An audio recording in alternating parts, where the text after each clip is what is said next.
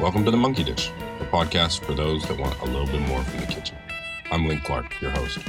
Join me as I talk to chefs in Austin, Texas, especially if you've ever asked yourself what happens back in the kitchen, because we're going back there. Chefs work hard and don't have much time, so in order to chat with them, I'll meet them at their restaurant, which means you'll hear all kinds of noises, from dishwashers to squirrels. But I hope you find some random noises worth it because these chefs are doing great work in a tough industry, and it's paying off as Austin continues to gain national attention for our food scene. So the Monkey Dish is a space for them to share their stories. The restaurant industry has always done right by me, working off and on in it since I was 15, all over the country, and it becomes addictive in a way. There's an energy, the team, the production of it all, and knowing every day at work was going to bring something new and unexpected. I hope you'll find our conversations on the Monkey Dish do too. Uh, here with Todd Duplanchon. Is Duplechan, yeah. Du- all right, I did my best. Close. it's, it's a tough one for everybody. um, founder, owner, operator, everything really for uh, Lenoir, right? yes, correct. Uh, my, my wife and I started this in 2011, so we're eight years old now. Wow, Old old timers. congrats! Did you did you ever imagine you'd be able to run a restaurant like consistently for eight years? That's that's pretty unheard it's of. such a long time whenever you say it, Yeah, but in doing it, it's been like so fast. yeah, Um, to whenever I tell people like, "Oh, it's eight years old," they're like, "Wow," and it's like, "Wow" for me too, because uh, you know we're about you know eight years old. We're we're coming in on ten years, a ten year old restaurant. That's like a, an established old restaurant. Yeah. and you know parts of it does feel old. I I feel older and older, but also it, it it's it's blown by. Lived in Austin for twelve years yeah. maybe 13 now. And that's another thing. Like I've never lived, I never worked anywhere that long, Mhm. and I've never lived anywhere that long as an adult. Yeah. So, yeah, it's uh, it's kind of m- mind-boggling at this point. How do you stay engaged? Because that's, I mean, that's one of the things that, uh, coming from restaurants and talking to a lot of folks in the industry, you like to be engaged because you're excited about food and sharing it. Like, you don't want to get stagnant. So, how do you prevent that? Well, it, the format of this restaurant really makes it not stagnate. We're a farm to table restaurant, and we take that very seriously. Mm. But we're also, you know, not a, a typical farm to table restaurant where it's like, oh, we found perfect tomatoes, and we're just going to salt them and put them on a plate. We're also trying to take farm produce and anything, meat, fish, whatever it is, and I don't know if push the envelope is really necessarily the right thing, but like if we can if we can make something interesting like garum or or Mm. um, miso or something like that, then we're going to try. Mm. Um, so we're trying to take a that next step and be creative within kind of the limited range that we have. Mhm. Although, like we were discussing, the the range is less limited now than it was when we moved here. Now there's things popping up all the time that I'm kind of astounded or, or hear. Yeah. Well, go into that a little bit more. So, when you first got here 10 years ago, or 12 years ago, you're, um, you might hear some squirrels, by the way. We're out in this back patio. Um, 12 years ago, you decided to, to get this off the ground. Like, how many farmers were you even able to work with, like in the region? you know there there were really solid farmers. 12 years ago there was five six maybe. Um, and then you know of that five or six there was two that were probably like the upper echelon. Really their their produce was always nice. They never put out anything that was blemished or Hmm. anything like that. And now granted those were also the most expensive farmers. Yeah. um, and now smash cut to now there's there's farmers it's the same as the restaurant business. There's farmers that i've never heard of before Hmm. that i've never met that would that was not happening Hmm. 12 years ago i knew every single farmer i knew you know i visited half their farms things Hmm. like that like everything was heavily vetted i, I was really engaged because the other thing about coming here 12 years ago is you would go to the farmers market and every stall would be the same it was the same stall over and over and over and one of the first things that I learned when t- in talking to the farmers was, well, this is what people tell us that they want. So, and they were Ah. talking about the public because that's Yeah. mostly who they were selling to. They Yeah. weren't selling a bunch to restaurants. Was this just downtown? This Or was downtown. Yeah. The the kind of nicer places like Boggy Creek and stuff like that, they were selling to restaurants. So they did have a better variety Mhm. and wider variety of things that they offered. Um, but downtown, it was it was the same stall over and over and over, all six of them or eight of them. So they were very engaging and want. They're like, tell us what to grow. Hmm. We're just we just come to the market and this is what people buy, so this is what we continue to grow. Hmm. So then, being a chef and coming from New York, I was like, oh, grow this and grow that, and throwing a bunch of things at them. And then they would, of course, like write it down, take it off, and do their farmer math on it, and go, Mhm. oh, well, this is when we have to plant Romanesco, and this is when we plant all these different things. Um, and then they would try it, and it would work or it wouldn't work because the climate here is way different. And that's what kind of led me to opening this restaurant, which is hot weather, what we call hot weather food. Because moving from New York, the seasons are the seasons. Mhm. You have winter squash in the winter, the, the apples come in the fall and they last through early spring. You have berries in the summertime and tomatoes in the summertime. It's like what everybody quintessentially thinks of as the seasons, the Mhm. four seasons. Well, you come down here and it's all over the place. You know, apples come in August, which instead of September, October, November, and they're here for a month and that's it. Mhm. Not, not anymore because now we have more apple growers. But that's how it was. Like you had two weeks for apples. Period. yeah. Winter squash comes in the middle of summer. Yeah. Um, berry season, February, Mhm. right? So it was just like it was crazy. And then, then I was trying to get these farmers to, to work with me and and grow things for me, Mm. which they were more than happy to do, just for some diversity. Mm. But we kept having failure, failure, failure because I'm not a farmer, and I'm telling them to grow things that they'd never heard of before. Oh. So they don't know if it's going to work here. Hmm.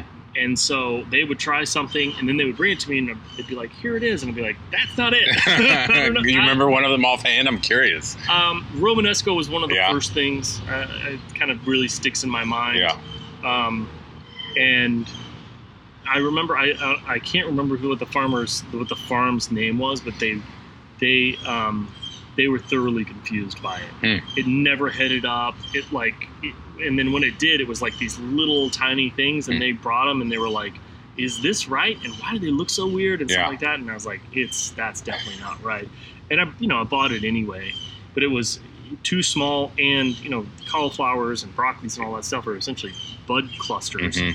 So it was starting to bolt and all this other stuff. It wasn't really great. Huh. um, but it was, you know, trial and error. And then I, like I said, I formulated this idea of instead of trying to f- tell the farmers what I want them to grow Yeah. from far flung places, I would, I started with the farmers and said, let's figure out what grows well here Yeah. and then let's just you guys grow that. Let's play to your strengths and Mhm. the, the strengths of of Texas and heat and plants. So let's start looking in these hot places, these Mhm. hot and dry places for plants that produce well in conditions that we have here. hmm And so then, you know, we started trying to work on that together with some some specific farms with varying degrees of su- success again. But it started formulating this idea of how, in my mind, how we should be eating here and what we should be eating here. And Mhm. it is a lot more Mediterranean, Southeast Asian, uh, you know, no- North African than it is German hmm which is what we have been doing for Right. a long time, right? Right. So like heavy meats and and and heavy food in a lot of ways, which is which is still great and wonderful. But moving back here, you know, I grew up here, moved back here, and as an adult, and trying to like go and enjoy the foods that I had when I was a teenager, and then still like function hmm was impossible. Like you can't go eat barbecue and then like walk out of the restaurant and it's 110 and you're gonna go to work. It's Yeah. like, no, you're not going anywhere. You're Yeah. going to bed. yeah. You're you're toast. and so those things all kind of came together in this idea of like you got to be doing lighter food, Mm. more raw food, and then really, and then if you start looking at what grows in these regions, Mhm. um, it all starts to kind of dovetail together Yeah. right? So lots of citrus, lots of peppers, Yeah. um, spicy food, spiced food, Yeah. hot food, brothy things. Not a lot of cream, not a lot of butter. Yeah. You know, then then you're off to the races. Did that? Uh, did any of the roles you had in New York, Four Seasons or Tabla, like help inform that? I mean, tabla seems like a natural one. Tabla, Yeah. absolutely. The way that we were cooking there at Tabla and uh, at the bread bar was hot weather food. Yeah, You know, so much of it. Yeah. It wasn't heavy food. It wasn't cream and butter. It was a lot more raw food and spiced and spicy, and realistically, a lot more geared to, towards this climate. because Um, it's specifically South Indian for for It- our Yes, listeners. South Indian. The chef uh, Floyd, uh, his family was from Goa, so Yeah. he was heavily influenced by Goan food, but also has a wide, a very broad knowledge of, of Indian food in Mhm. general. Um, but we did skew kind of Southern Indian more Mhm. than anything, which that was another thing that really influenced me in this restaurant and then subsequently in my other restaurant was this idea of um, how foods make it around the world Mm. and the food history of things and Yeah. why people eat the way that they eat, Yeah, um, which is a whole another probably three podcasts. But, uh, but it's it's very intriguing whenever you start looking at food history and Mhm. you know the Portuguese yeah, bastards they've yeah. everywhere Around the world. around the world and and took things from every place and made you know the first kind of global Mm. uh, food economy, hmm which is you know, crazy to think of. Indian food without potatoes, Yeah. and tomatoes and Right. chilies, Yeah, right? yeah. Like that is Indian food. Yeah. Well, you know, before 1500, it wasn't, That's right. and now it's it's uh, tradition and Mhm. it's uh, authentic, which is a word that I just love to hate. I just will just bash on authentic all day because it's not authentic. yeah, It's forced, yeah. but because it was forced 500 years ago, now it's authentic. Right. Authentic Italian food is tomatoes and blah blah blah. Right. Well, what happened? Bef- what was authentic before that was authentic? Right. We were, we were making for a while. We were making like a guinea hen gumbo. Oh, nice. Um, but it's not like it's one of those things that people would definitely come in. Anyone in my family would come in and slap me in the face. But Right. It's in gumbo, man. because it, we would make gumbo in kind of a traditional way, and then go through this lengthy process to clarify it, which gumbo is not. Oh no, definitely Right. not. In fact, that like that would make it seem like you rushed it. Right. So you would, we would try and infuse all that uh, roux flavor and all those different wonderful unctuous things and the trinity into a solution, essentially into a gumbo, and then we would take that and try and clear as much of the Oh. muddiness out. I mean, it was still very dark sauce, hmm but it was it was like a brothy, um, very red, like in Oh. that kind of roasted flour. At a certain point, turns this kind of interesting red color. Yeah, like a Um, red eye gravy kind of yeah. like thing, but but broth. but broth. Huh. So it was cool. We did it for probably did it for a month or two. Did you get any pushback from any of the customers? Oh, that sure, heard? people would people would push back all the time. Yeah. Who cares? I mean, it's just like, hey, we're doing what we're doing. Yeah. Was it good? yeah. Like that's the only thing for me is if you don't like it Yeah. because it's not good, then Yeah. that's something different. Right. But if you're like, that's not gumbo, well, how was it? Well, it was delicious. Well, great, I won. that's funny because that's something I've always like like moving here from New York. I've always been impressed with folks that have a prix fixe because there's a level of trust that you need in your diners t- to go with you, right? Yeah. As you you tell them like I, I'll take care of this. hmm Just you know you, you'll enjoy it. Yeah. Were you scared about that? Like were you worried? I mean, there was I, I was worried that whenever we opened the restaurant that nobody was going to come. Mm. because of a lot of things. So the the restaurant's two thirds communal seating, um, and that was certainly not a thing eight years ago. Hmm. It's tiny. It's like a New York City restaurant. Think. Yeah. I mean you are it's tucked in there. I mean, it's, like the size of a. I was going to say, yeah. Go ahead. It's a 500. The the dining room is 500 square feet, maybe, Yeah. um, and it's got a bar in it, and it's got four servers, and we fit 32 seats into it. So it's, you can dine at the bar, which is communal. There's a long communal table in the middle. There's two four tops and three two tops, and that's the whole thing. So between that and the prix fixe only prix fixe menu, um, I was like, and the fact that I'd been working in town for five years, but I still didn't really think like anybody knew who the hell I was Mm. because I was the chef of a hotel, and you know it wasn't like the chef of a, one of the more famous restaurants in town or anything. And so I was certain like no one's coming. Mhm. We're gonna have to like really run this thing tight and kiss, shake every hand and kiss every baby that comes in here. Um, and luckily, it, w- it wasn't that way. You know, we were we've been pretty busy since since the very beginning. Um, so so it worked, but I didn't think it was going to work. Um, Just that combination, small size, doing something a little different. not in having the name. I mean, I grew up here, right? So Yeah. the quintessential Texas restaurant to me is it's giant Yeah. and it's half empty. Huge parking lot. You pull your car right up to the front. You get out, you walk up, and you say, uh, "There's two of us," Yeah. and they say, "Yeah, right this way," and they take you to a four top, hmm right? And you sit two people at a four top, and that's how it is. Your space, man. hmm I'm not sitting at a two top. Yeah. Me and you, hell no. I don't out. like I don't like being that close to any man. You know that kind of stuff where it's like I need my space. And Mm. if you if somebody was like, oh well, there's a wait.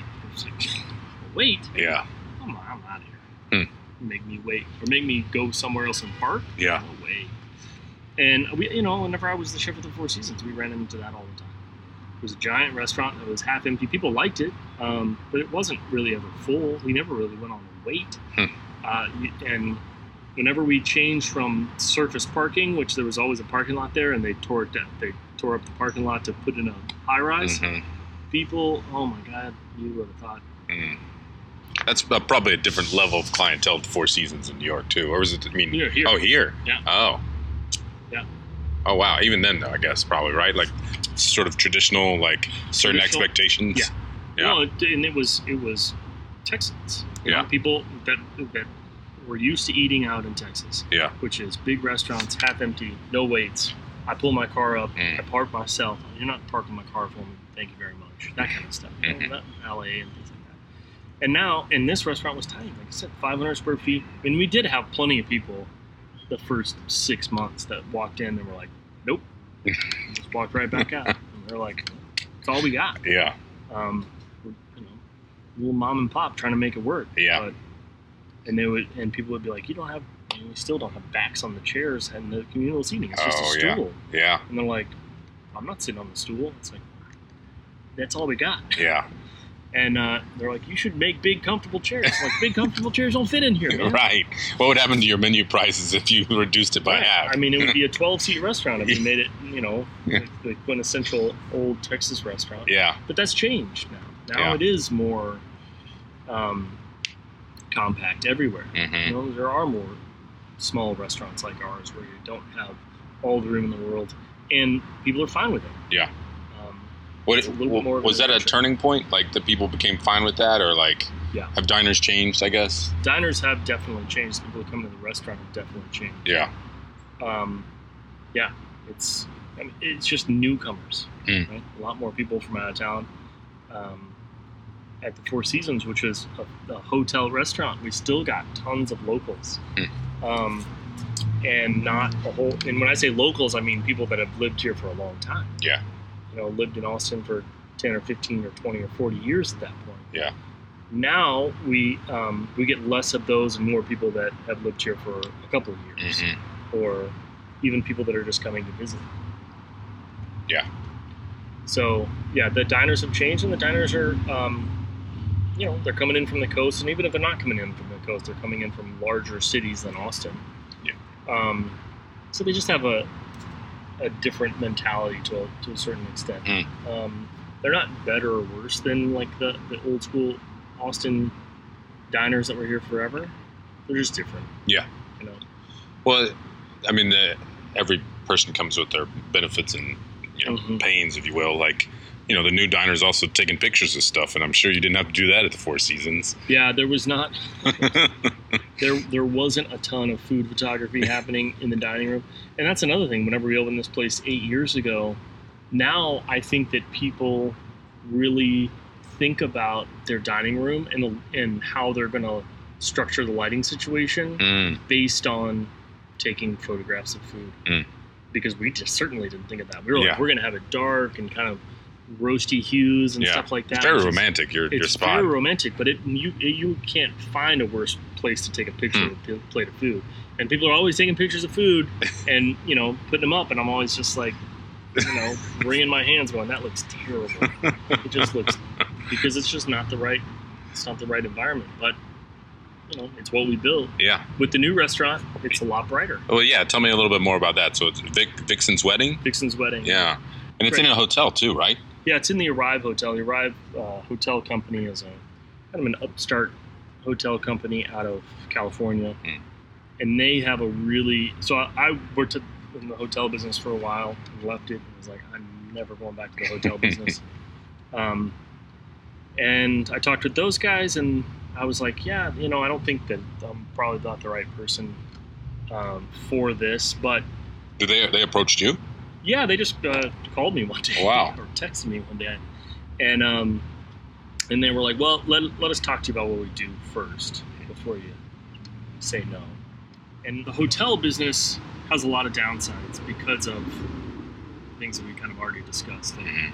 continuity and um, the the person who's staying in the hotel is the ultimate guest for them.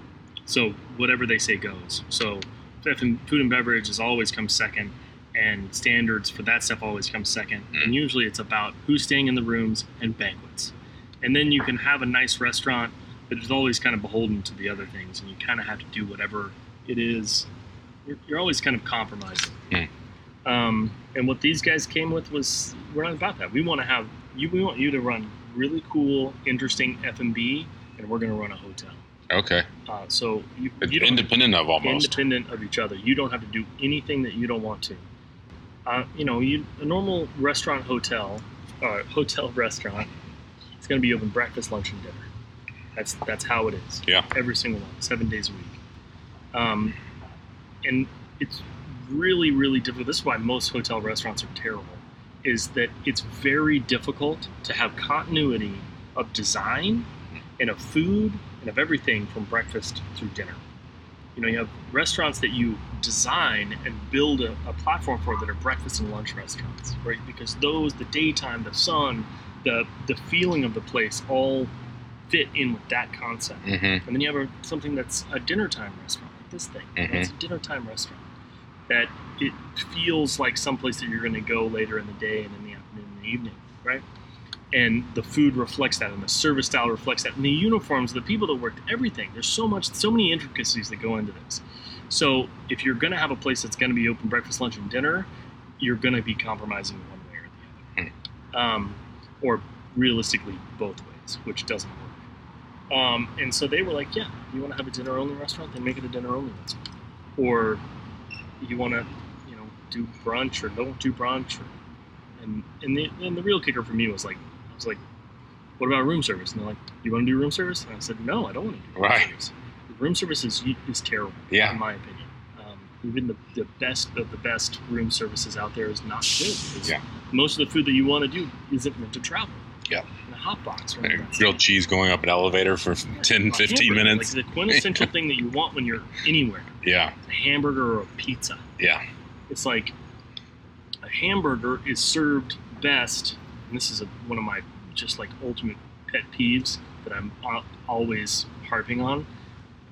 The, the amazing thing about a hamburger is that it's hot and cold. Yeah. Right? That's what makes a hamburger great. You have like hot meat, hot cheese, hot bun, cold lettuce, cold tomatoes, cold onions Yeah. right? Um, that's a that's really you got to be able to make it and serve it right then. Mm-hmm. You can't hold it. You can't let it sit. You can't do all these other things, and the kind of gymnastics that you have to do to be able to pull that off and send it up to someone's room, it's gonna degrade. It's mm. just it's gonna degrade no Yeah. matter what. So, at any rate, didn't want to do room service. And they're like, fine, I'll do room service. Hmm. It's like, and no banquets. Because banquet food is another one that's just really Make 40 Difficult. steaks. 40. I mean, at the Four Seasons, make a thousand steaks. I mean, we would do 1,700 covers on Thanksgiving. Know, Wow. that's a, that's a lot of turkey, man. that is a lot of turkey. Um, That's that's almost like uh, being on a ship, like Oh, yeah, uh, a in the Navy or something. Yeah. Or yeah, or in the, a Cruise cruise ship. ship. Like in terms of numbers like that. yeah, huge numbers. I mean, it was, it was a, it was a hell of a day. Christmas, New Year's Day, Christmas, New Year's Day, Thanksgiving, Mother's Day. Man, how did you like learn into that role? Because working at a you know place in New York, it's not necessarily going to prep you for that, for knowing how to do 1,700 covers on Thanksgiving. Like that's No, um, so I have a lot of really nice New York City high high end experience, but I started off in you know Dallas, Texas, Hmm. uh, barbecue place, and I worked for ten years at like kind of mid tier, good but mid tier restaurants because those were in the towns that I lived in were like the nicer restaurants. Mhm. And realistically, they were kind of you know mid tier restaurants Okay, um, and you would do i learned about doing volume at those places got it. i mean you do volume you get hammered as a line cook you get hammered as a prep cook um, because that's the way that those restaurants operate Mhm. and you know there's still those types of restaurants out there that are kind of that um, upscale middle of the road restaurant Mhm. But they're you know they're gonna they're gonna do 550 covers That's Um, how they do their business, right? that's how they do their business. Yeah. That's also how they have like a big kind of steakhouse, steak and chop house concept, or you know, it's like we're, those restaurants we were trying our best. We were doing a good job with within a very specific realm Mhm. of you know steak, potatoes, and vegetable kind of plates. Mhm. You know, we would play around with the sauces I was and gonna how say we're going to flavor potatoes. Yeah. Now, this is like you know the '90s, so it's like it was a lot of uh, a lot of food that's thankfully gone away. Yeah. They, but those places still exist. They Yeah. still, I mean, they exist in Austin, Yeah. and so I, you know, I don't, I don't begrudge that experience because that experience really helped me later whenever I got to Michelin starred restaurants and fine dining. Because so many people that had come up through Michelin stars and stuff like that, they didn't know how to move their ass hmm and just put out food now hmm um, and I did. Hmm. And I could cook circles around most of those guys because I learned the volume part first Hmm. and learned how to move in a kitchen and be very efficient. And then I learned finesse. Hmm. And then I learned like how to m- food concept and why we're doing what we're doing where things come from, sourcing and all those other things, Hmm. um, which was really uh, the way to do it Yeah. in retrospect. Yeah. Now, it took me 25 years. And it wasn't necessarily a plan, I assume. Oh, like you just no. come across things, right? At that point, you know, I was living in the Midwest. I was living in Texas and, and Denver and Atlanta for a little while, Yeah. and those were the restaurants. Yeah. You know, I eventually ended in, ended up in New York because I was I didn't want to work in those restaurants. Ah. I wanted to work in the best restaurants in the country, and those restaurants did not exist in Hmm. Denver and in uh, Atlanta and in Dallas or anywhere. Now, just like we're talking about, Mhm. they do exist in places like Austin, Texas. Really great restaurants Mhm. exist here, but only over the course of the last probably eight, it's, it's five, seven, eight years. Mhm. Right? If you wanted to work in a really great restaurant, you had to move to New York, Chicago, or San Francisco, maybe Maybe. LA, maybe, Yeah. but really New York. That Yeah. was it. And so I moved to New York because I wanted. I I did this thing where I would work in a restaurant and then I would get promoted to sous chef and then I would quit that sous chef job and get a line cook job in a better restaurant. Oh wow! And. I did that and did that and did that for a long time uh, in the U.S. and and, and then finally I was like, forget this. I'm just gonna go to New York and work in the best restaurants that I can. And yeah, it was great. Yeah. Did you? You just discovered once you got promoted to sous chef, you were like, all right, I've peaked here, essentially. Like, I need to, else to to, to right? learn. There was or- yeah. nothing, and then you really, you know, you to a certain extent the grass is always greener or whatever Mhm. it is, but um, you know, once you the learning curve of, of everything, you start a job, the learning curve is very steep, but at most places it plateaus Mhm. pretty quickly, and then it's like, okay, I can move up the ladder, get paid more, become the chef, and advance my career, or I could advance my learning Mm. and my technique and my ability to do other things. And Yeah. I did that forever. I, the first, the the first restaurant that I was ever the chef of, and there was nobody above me, was this restaurant. That- really? Wow. And I've been cooking for years and years and years. When I was the chef at the Four Seasons, there was still a hotel chef Yeah. Um, and before that, I'd only been sous chef. I'd been executive sous chef. I'd worked for, like, worked my way up to being really good positions in, in good restaurants. Hmm. But yeah, the, um, the fir- my first official like chef job was this job. Wow. Yeah. That's crazy. It is. Would you, um, I guess, would you say that that, that part was hard? the transitioning to your own place in terms of now you're not necessarily are you cooking every day? Like what's changed about now becoming the chef of, and owning your own place? So whenever I started as the chef of here, yes, I was everything. yeah. Uh, you know, doing all the cooking, cleaning, everything, soup to nuts. but whenever I started the first day of culinary school, the chefs in that and my my instructors were like, "This has got one of the highest suicide rates, divorce rates. Every night, every weekend, every holiday, you're going to work. You're not going to get paid a fucking thing. You better be here because you want to be here. Hmm. Because if you think you're going to get rich and famous, you're not. If you think that, uh, you know, somehow you're going to be something that uh, above and beyond like a worker in this industry for forever and divorced and suicidal, I guess is what they were trying to tell me, then you're in the wrong room. That was day one of culinary school. And I was like, fuck you. I'm going to prove you wrong. That was my mentality. And I think that was the mentality of, frankly, a lot of people in my generation. Like, Huh. you don't know me. I'm going to, I'm going to show you. I'm going to work hard. I'm going to get there because that's what I, I, I was raised on that stuff. You work hard enough, you do enough, and you're good enough, you can get wherever you want to be. Yeah. I think the subsequent like generations, they listened, which is not a not a knock on them. People were like, "That's a really hard industry, man. You're going to work all the time. You're never going to see your family. You want you want to get married. You want to have kids. You want to have money. Don't get into that industry." And instead of being like, "I'm going to show you," they were like, "You know what? That's probably right." and they were like, "I'll go do something else." and so the amount of people coming into this business is way less Really? yeah, way less people coming into it um, to work and work their way up. Huh. And for because that's the other thing is you're going to work for years doing this before anything happens, and it's gonna and it's loud and dirty and sweaty and Yeah. hot and dangerous and, You can develop some pretty bad habits in the industry tons too. of bad habits and yeah, Huh. late nights. Yeah. So Wait, so I want to hear more about the silver bullet. I'm sure there's potentially I. a few of them. What have you? Uh, what kind of? And what's the time too? I, we're good. okay.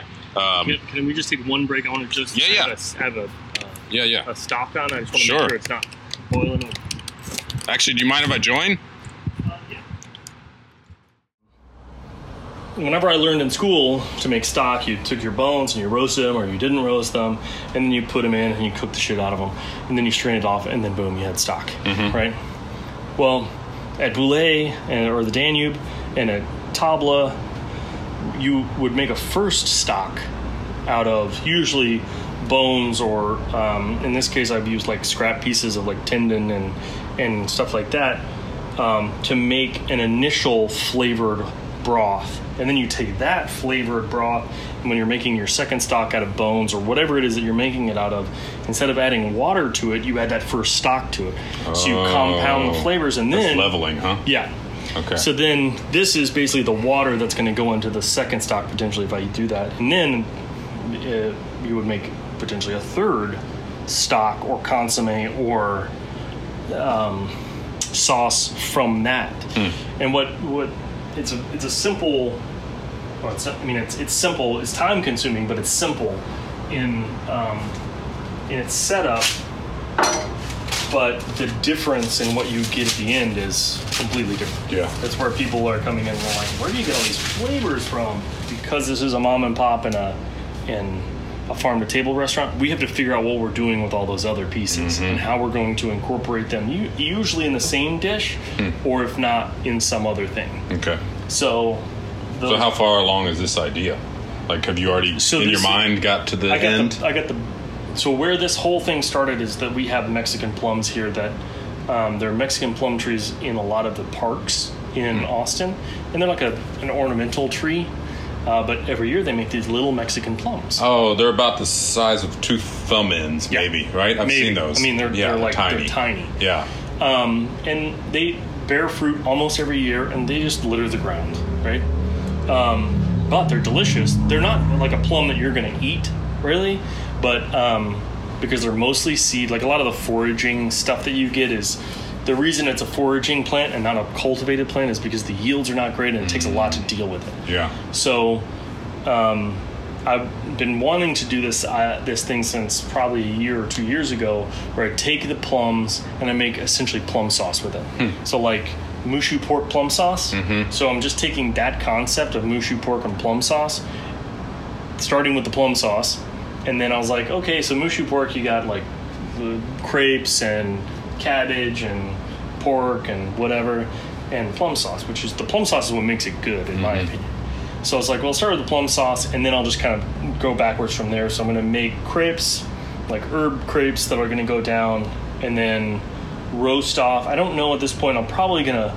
I made some smoked miso out of uh, iron and clay peas, which are these peas that that they have their own long story. But um, I took made some miso and then smoked it, and then I'm gonna probably coat the, some pork in that and then roast it, and then that'll be the pork, the moo shu pork part.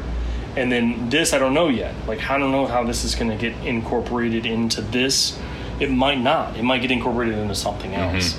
Um, But you knew not to pass up the. Oh no, the this bits, is this right? is. I mean, this is the thing. This is the good parts, as the chefs are always saying. Like Mm-hmm. this is. I definitely grew up. That's definitely a Cajun thing. Like all the parts Yeah. that you that people want to throw away, those are the good parts. Yeah. And it, it's a pain in the ass to deal with them, Yeah. but But the smell coming from this stock pot is it's delicious. is amazing. Right? Yeah. Is there anything about this process that you feel like you could share with the the home cook who just likes to, you know, dabble a little bit?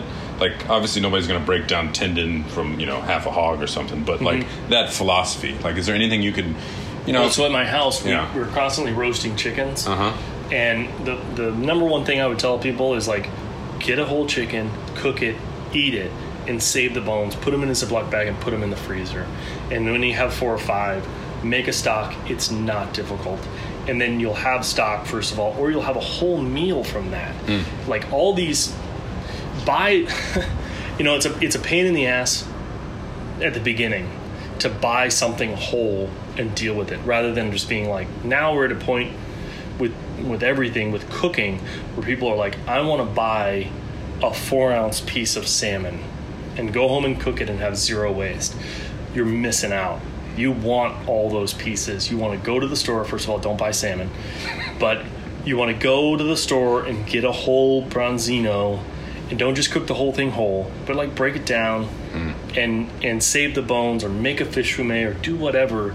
Like that is where not only good food is or great food even at home but that's where you know costs really start to come in line. Mm. That four ounce portion of salmon that you buy whenever you disregard the rest of that the rest of that salmon is costing you what a whole fish will cost you that you can turn into two meals or three meals right Yeah. um, and it makes you a better cook because whenever you make chicken stock or some sort of stock like this, and you're like, oh, I will just, I'm gonna whip something up. People are always amazed that you can just whip something up.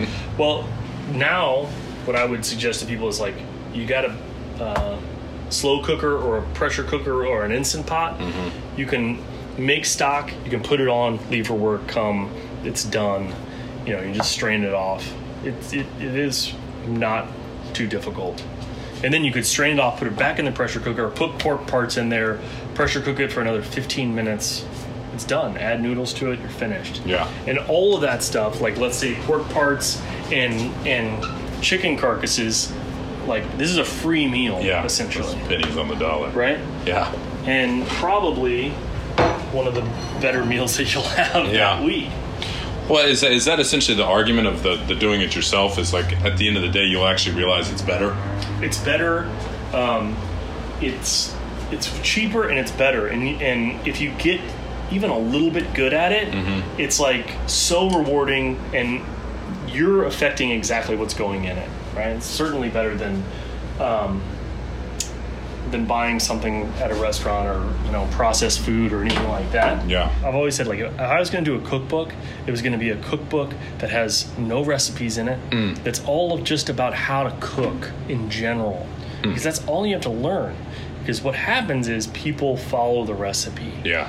and the problem with following the recipe is that you're like, oh man, I don't have a quarter teaspoon of coriander and then you're like, okay, I'm gonna go to the store real quick, and it's like you don't need that quarter teaspoon of coriander, dude. You don't need any of it. Yeah. You just you go into your refrigerator and you go, I got this, I got that, I got this other thing. Okay, I can make something out of it, Mm-hmm. right? And the way you do that, I make it sound really easy, but is you just learn to cook. Mm-hmm. You don't learn how to follow a recipe. But I think that goes also back to the trust thing. Like I, you find a restaurant, you're like, oh, I know what this person's gonna do. Yeah. I don't know in terms of like it's gonna be pork broth, but like, you know, I know it's gonna be good Yeah. and thoughtful. Well, that's uh, you know, hopefully what we're all going for is like being a quality restaurant, Hmm. um, and yeah, you know, taking care of people. Uh, Does that start with you being nice to your folks though, like no, your I'm, people? I'm definitely not nice to them. I'm de- no. uh, you know, that's. The, I mean, in terms of like respecting them, because this is one of the things we were talking about outside with the silver bullet. Like, how do you change this industry to one where you know it verges on exploitation sometimes when it when you think about like what people get paid sometimes and like the amount of work that goes into it. Like, how do you take care of your people so they do a better job of than taking care of the That's guests? it. Is you just try and take care of your people as best you can. There is a that is it is work and it mm. is hard work, and that we can't just like be like, hey guys, let's just all take the day off today, um, and just go to the park instead. Whereas like I, that's the interesting thing about this business and why it's so hard and why it will be hard forever, is that every day we do it. Every day. It's not as if we have we we open the restaurant, we make the food, we serve the guests, and we close it down every day. I have friends that do other things, and they're like, "I've been working on the same project for four years." I'm like, I do, I work on the same project every day, Mm. right? Every day I make the project, I do the show, and I close it down every day. And they're like, I don't understand that, and I'm like, I don't understand how you go to work every day and you don't finish your work every day. and so it is a tough business, and and there's no we're never going to get away from that because mm. it is putting on the show every single night so the best you can do realistically is just try and take care of the people that are here be ni- be good to them be concerned about if they're able to do it how they're doing mm-hmm. you know mentoring them trying to you know coaxing the best out of them and not just using them This episode of The Monkey Dish was made possible by our producer, Chris Olson, and editor, Kate Hurley, with theme music by John Deely and the 41 Players. I'm your host, Wayne Clark. Don't forget to rate and subscribe wherever you found us. Bye.